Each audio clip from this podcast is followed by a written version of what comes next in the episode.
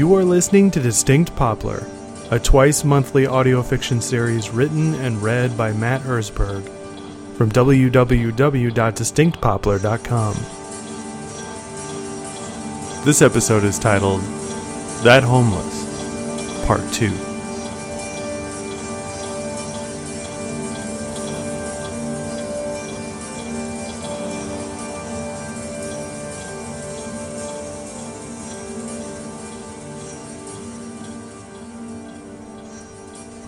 You talking to? Kel asked him as he smiled at her. The boy, who was now named Beely, took her hand in his own, holding it softly, and slowly bowed elegantly to her, like a dancing partner would before the music began. Kel curtsied in response, crossing her eyes and sticking out her tongue as a joke. The boy found this funny. I'm talking to the old one, he said, looking over his shoulder, as if someone actually stood over it. But the eldest saw nobody there, and neither did Kel, who seemed close enough to the boy's age that such games would be thought of as kid stuff. Yet, Kel was not compliant to the boy's imagination, and stood at attention with wide, curious eyes. There, on her fair round face, was a confirmation to the eldest that her impressions were correct. The self assured girl, with her neck long and her eyes focused and bright as they searched for the answers she craved. What does the old one say? the girl asked him. He says that I should keep my hands behind my back, that I should look at your eyes when you speak, that I should offer you my shirt if you are cold. Beely checked each time over his shoulder, as if searching for someone's approval. I am cold, Kel told him. The eldest saw it for the test that it was, one where the girl was innocently pursuing this as far as she could go. It was freezing outside, true enough, but the young lady seemed more enchanted with the idea of the boy's imaginary voice of advice than that of her own discomfort. Kel wanted to push at the conundrum and learn more, as much as she could, in fact. I know what you mean, she told him, much to the eldest's surprise. The voice over your shoulder, you call it he and old one. You speak to him confidently, though nobody can see him. Kel paused for a moment. The seriousness of what she was about to propose next could be seen on the plane of her face. First, she milled about in her thoughts as she chewed on the bottom of her lip. Then she said, It reminds me of when my grandmother died. Everyone was quite sad for days, for weeks, for months, for years. My mother was the most sad, and when she thought she was alone, I would see her talking out loud, over her shoulder. She was talking to nothing, and to nobody. She would say things like, I know, I know, you were right all along. Or, looks like I really messed things up again, don't you think? It's like a game, said Cal, somberly. It's a game that adults play. They pretend that someone or something is there to help them, even though the person they are speaking to is truly gone. The girl's eyes met the boy's, and the two became lost in each other's gaze. But there is nothing there. There is nobody there. She was searching for some sort of undeniable truth beyond all other explanation. The voice must be, she reasoned, the nothing and the nobody. Beely nodded as he began to undress politely for her. She had said that she was cold, and he had offered her his shirt, though what he wore for clothing seemed more like an oversized robe than a shirt. But when he undid it and offered it to the girl, the eldest saw that it was in fact a shirt for a man, one that was oversized and baggy on the boy, that had been tied and tucked in on itself. When he removed it, the girl giggled by covering her mouth with her hand, for the boy was quite naked without his oversized shirt. The serious moment that was previously shared between them became temporarily lost in the revelation that Beely seemed truly innocent and remiss of the suffering of existence. There was no scorn or embarrassment. The boy simply laughed at the situation, and Kell simply laughed along with him as she wound the shirt around herself to keep warm. Then the eldest turned her attention from them and pressed her face against the window of the pub, her breath fogging up the glass. She saw that homeless's mangled attire was actually the result of improvised scavenging, and that the shirt the boy had given rightfully belonged to the man as well. This was less than she expected. The men of Almer's Way wore navy blue peacoats, matching trousers, and button down shirts without a collar, and a simple bowler's hat. The stranger they called that homeless seemed to wear an amalgamation of styles and colors that had no rhyme or reason, of which nobody could tell what part of the city he had come from. Most likely, she surmised, the man's clothes had been appropriated from the trash, and his boy similar so. The girl accepted the oversized shirt and wrapped it around her shoulders like a shawl. The boy just stood there, seemingly unaffected by the growing cold. Thank you, she told him politely, and the boy bowed. I remember your father, that homeless, but I don't remember you. She then said to him after a brief moment had passed, I remember when he first arrived here. My sisters and I ran through the streets trying to follow him and almost crashed into each other. Her eyes grew wide with the retelling, and her hands began to help express the event. He did not stop us or scold us like the other adults. My father asked him his name that night at the pub, but that homeless did not tell. He ate his food, he paid his tab with a large plastic bag of collected spare change and left for the old abandoned place on Clemens Street. She paused.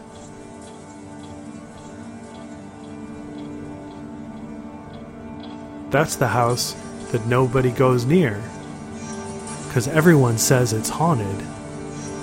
But my father followed him there, and I followed him there too, even though no kids are allowed to go I watched as he watched him. As that homeless drew his weird knife, my father called it Shiv.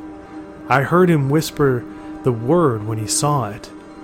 That homeless just walked right up to the old haunted place on Clemens Street without a fear between two fingers, past the crack and crooked sidewalk, past the side lots, tall weeds, past the field of lost toys where no kids are supposed to go, past the yard of lost pets where the corpses still collect. Straight to the front door. That's what my father had said, that it was like nothing he'd ever seen.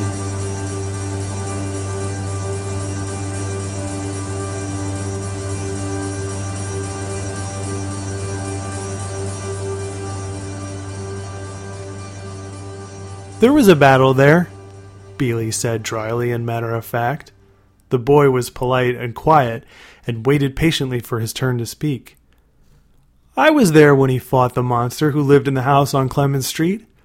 I was there when he struggled for his life. I was there when the edge of the makeshift knife called Shivd forced its jagged edge into the monster's thick elephant skin. When the boy revealed this, the women looked at the man they called that homeless, who still sat silently in the pub, still with his back to them. The monster had spoken strange words when it happened. The boy wrinkled his eyes, turned his nose, and repeated it to the best of his memory. In a growling voice, the words spilt forth I unmake you, intruder. Then he stopped and stuck out his tongue to remember the rest. You will be weak. You will be confused. You will be naive. The boy brought up his hands like they were claws, and the girl gasped. The monster met his dagger, and the blade was put deep into the thing's chest. The boy reached down to the ground and picked up a stick, which he thrust under his naked armpit. The monster ran away, and I stood up first to check on them. Them? asked the eldest, interrupting the boy's recollection of the events. Yes. The boy looked at his feet just then in dismay. That man, the one you call that homeless, and the old one, too, but he was already dead. It was his old heart, you see. It gave out when we all fell down. It was as if the boy somehow took upon himself the responsibility of the events in which he had just described. Fidgeting his fingers betrayed a strange guilt within him, and he couldn't stop looking over his shoulder. That homeless said a few words for the old one, and he wrapped his shirt around me. But it had already begun. What did? asked Kell. You will be weak, repeated the boy, but it was difficult for him to explain it further. You will be confused, whispered the eldest, repeating the next line of the curse as the boy spoke it, and turning back towards the simpleton that sat at the bar unfocused and unresponsive, she understood the confused part right away. That homeless sat there in his place, a dullard. But the rest of it, weak and naive? Perhaps it was up for debate whether or not confusion begot weakness. The rest of it made no sense to her, though. The man told me that I would be okay, said Beely. He told me that there were kind people nearby, but that is all he could say. Soon he just stopped talking. We left the house on Clemens Street, and the man got lost many times. The voice of the old one that you call the nothing and the nobody, Uh, it followed us to tell us how to find our way back. Now we are here, back at the pub, and I am afraid because of what he tells me now. Why are you afraid? asked the girl. Why can't you look me in the eyes like before? Because now the voice is upset with me, he answered. The old one is dead, and his voice says I should be ashamed of myself. Why? asked Kell, as the eldest leaned in so close they could smell her old soup breath. Because he's saying that we led the monster back here. I tried to tell that homeless, but he didn't listen. The old one shouts it into my ears with a voice both loud and terrible. That thing that lived inside the house on Clemens Street? It's still alive.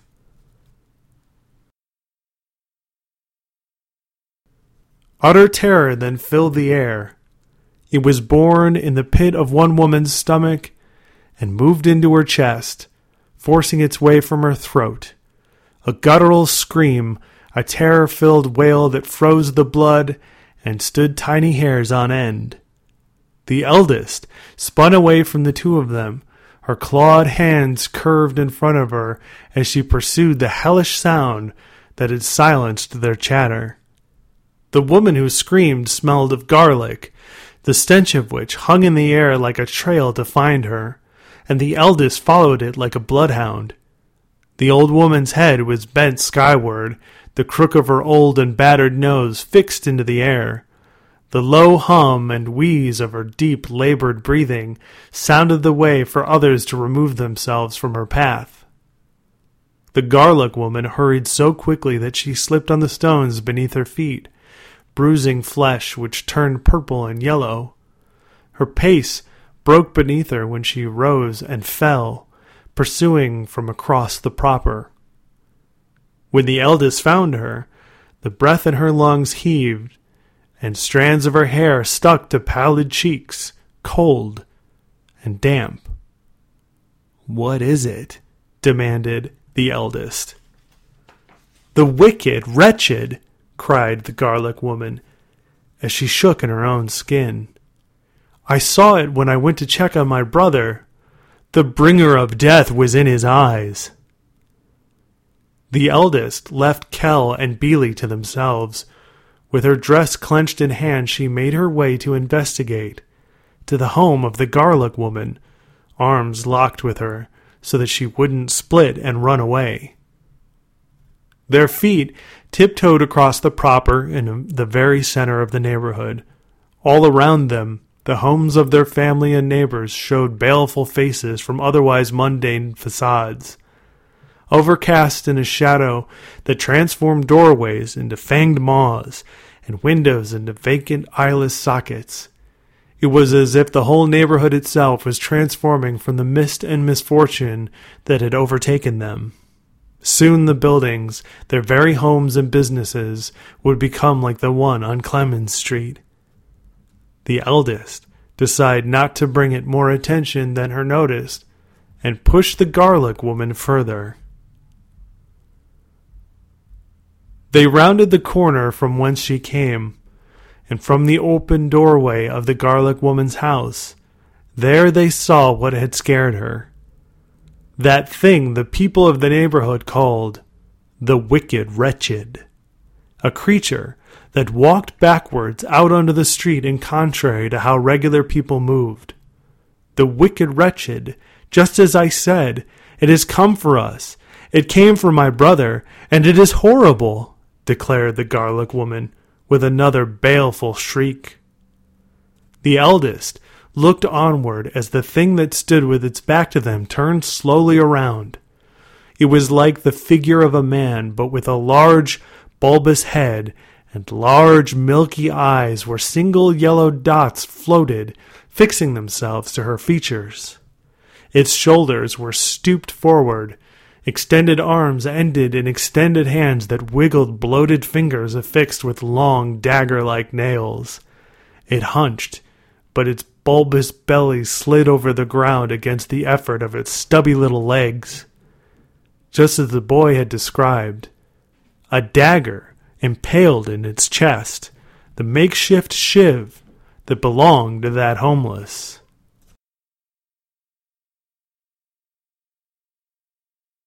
The creature observed the two women for a moment. The filmy, milky white of its eyes seemed to swell around yolk covered pupils, assessing them for a moment like a strange animal. It then went about its business, waddling over to the next home, entering backwards, its gaze still fixed upon them. There it opened the door with its backwards turned hands, letting itself in and disappearing from sight. The garlic woman ran away crying and terrified, down to where the creature had come from, to the home that she kept with her brother, laid in bed. There she found him dead, a gaping mouth with pale lips ghastly clenched into a cry for help that nobody heard, telling the tale of the creature who entered and took from him his life as he lay helpless and sick. The outcry of her discovery told the eldest all she needed to know as she stood out on the street watching as the wicked wretched traveled from home to home, looking for something specific and taking life when that something specific could not be found. Curiosity came to Beely, and he followed to where the eldest had gone with the garlic woman, and Kell followed nervously behind him. Across the proper, down the streets choked with the strange fog. Gingerly his bare feet slapped sporadically against the blacktop with a quickened pace. Kell watched Beely from a distance as he reconciled with the imaginary voice she called the nothing and the nobody. Beely was waving his arms as if to swat the presence away, like a meddlesome fly that hovered around the boy's head buzzing in and out of the boy's ears. Soon they came to the side of the eldest, as she stood like a statue, frozen not from the temperature, but from that which she had just seen. What is it? Kell asked, as she tugged on the dress of the old woman. A weak and frail bony finger raised from the old woman's hand and pointed to where she had seen it. There, as if on cue, the doorway creaked slowly open, and from the darkness of the home emerged the focus of her abject terror, wrapping rubbery digits around the doorway as it crept, like a mangled shadow, back out onto the street. The wicked wretched was as horrible as anyone had ever imagined it. For everyone of Almer's Way knew stories of the monster, the thing that Homeless had found living in the house on Clemens Street, though seeing it for the first time was much different than the cautionary tales that mothers tell their children. Don't be left out in the dark.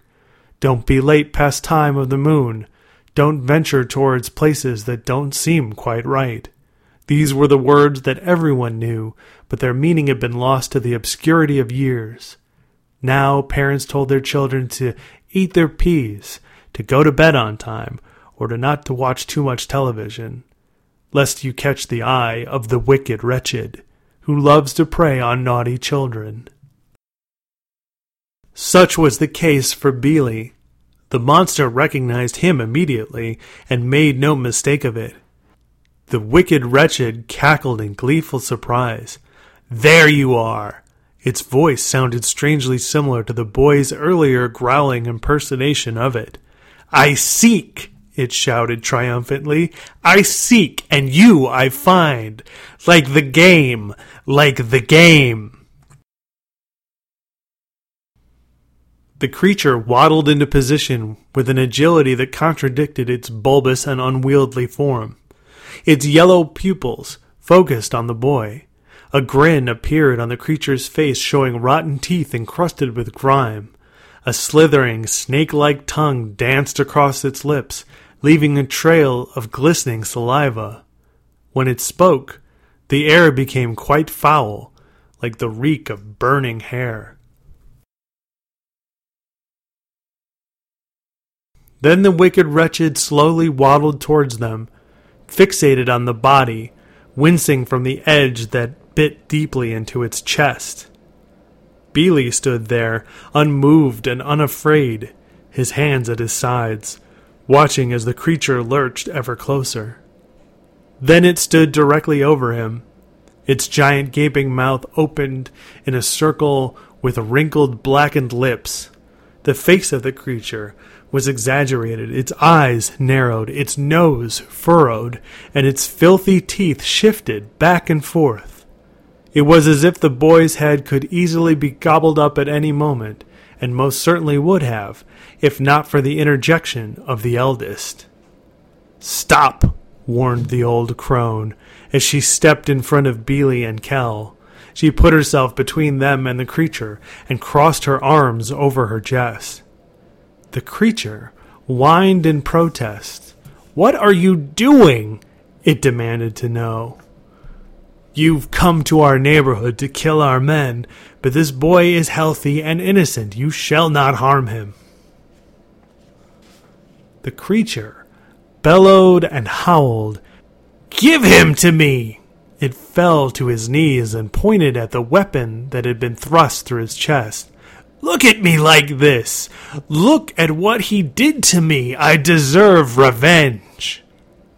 No, said the eldest firmly. It was the man who did that, not this boy.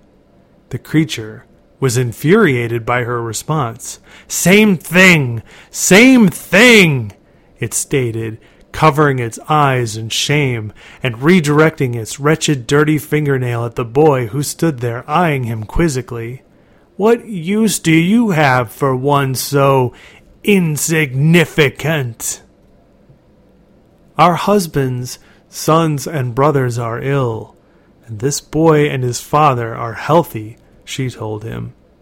He is very useful to us, but being that as it may, we wouldn't stand by and let you kill an innocent boy. Who is we? The creature attempted to mock her lone vigil against it, but soon they were joined by the other women of the neighborhood, who pushed Beely and Kell behind them and formed a semicircle behind the eldest. Some need to kill in order to live, she told the creature, but these women do not. He tried to kill me, screeched the creature, and pointed towards the barrier of women and the boy they protected. He comes to my home on the street where nobody goes, and draws his wicked knife. The mere mention of the weapon caused the creature's eyes to twitch as it told the story. He stands in the dark, waiting. I see the gleam of his metal, hear the heart that beats like a drum inside of his chest, and the lungs that struggle to breathe slowly. Quickened pace of desire, the water drips, his feet shuffle, and he stabs me, stabs me through the heart. The monster then threw its arms into the air dramatically. I curse him! I say, you dare to enter my lair so boldly, man of Almer's way. I unmake you to the frailty of age, to the confusion of your days, to the naivete of your youth. When one becomes three, when one becomes three! The creature thrashed around so much that the jagged edge it spoke of slid back and forth inside of the gaping wound in its chest and back. Then the wound began to bleed. Brackish liquid gave off a horrid stench. Everyone covered their noses and mouths to keep the wretch from coming. You thought he was one of us, stated the eldest. You called him Man of Almer's Way, but he is a stranger here he is just that homeless. Then give him to me, whined the creature. I strangle the boy's throat with my fingers, just like the old one. Then I drink the man's blood. If I may, it pleaded then to her. Please, if I may. But the women of the neighborhood did not back away from the creature. Each crossed their arms like the eldest. The creature, in response, flung itself into a terrible fit of rage. Do not trifle with me, it warned. I am of the neighborhood myself, though of a time ago, long and of distant blood, and for that I would be reasonable, up to this point. Don't make me slaughter you all. And then it added, gruesomely. Still, the women did not budge, though they were certainly afraid of the creature that slammed its fists on the ground like a spoiled child. The eldest herself was confused as to the tale spun by the wicked wretched. When one becomes three, she thought, the frailty of age, the confusion of days the naivete of youth. Beely slipped away from them unnoticed during the creature's tirade. Kell followed him as he returned to the pub. The whole way back he argued with the alleged voice of the old one that spoke to him, the nothing and the nobody. Being spurred on by a phantom sense of urgency and scorn, Beely burst through the door into the pub. To that homeless he went, grabbing the man about the arm to pull him from his seat. As Kell observed from the outside window, that homeless did not budge, just as before, nor did she think that he ever would. Come on, shouted the boy. The creature from the house on Clemens Street survives, and you must finish your task. The boy kicked that homeless in the knees and pulled his hair. The nothing and the nobody speaks. Finish your task. The boy even slapped that homeless in the face. But still the man would not move. Until, that is, until Beely drew away from him his empty scabbard, that which had once held the man's weapon, called Shiv. It wasn't anything special old box covers assembled with duct tape and strands of twine. But it got the attention of the man, who sat there, yet unresponsive. Beely knew that the weapon had been clenched tightly between white knuckles. He remembered it well as it was guided home with a strange moment of focus and clarity where only rage and hatred had lived. He had been part of it as it was transpiring. In the moment, he had been expectation, vigor, and he had been the sheer sense of urgency. He had always been a part of that homeless and his boyish need for excitement and adventure that had led them there to Almer's Way and the house on Clemens Street. And when that edge of Shiv had found the vile heart of the creature who lived in the basement of that horrible house, the thing spoke, cursing him to the confines of this physical existence. Frailty, confusion, naivete.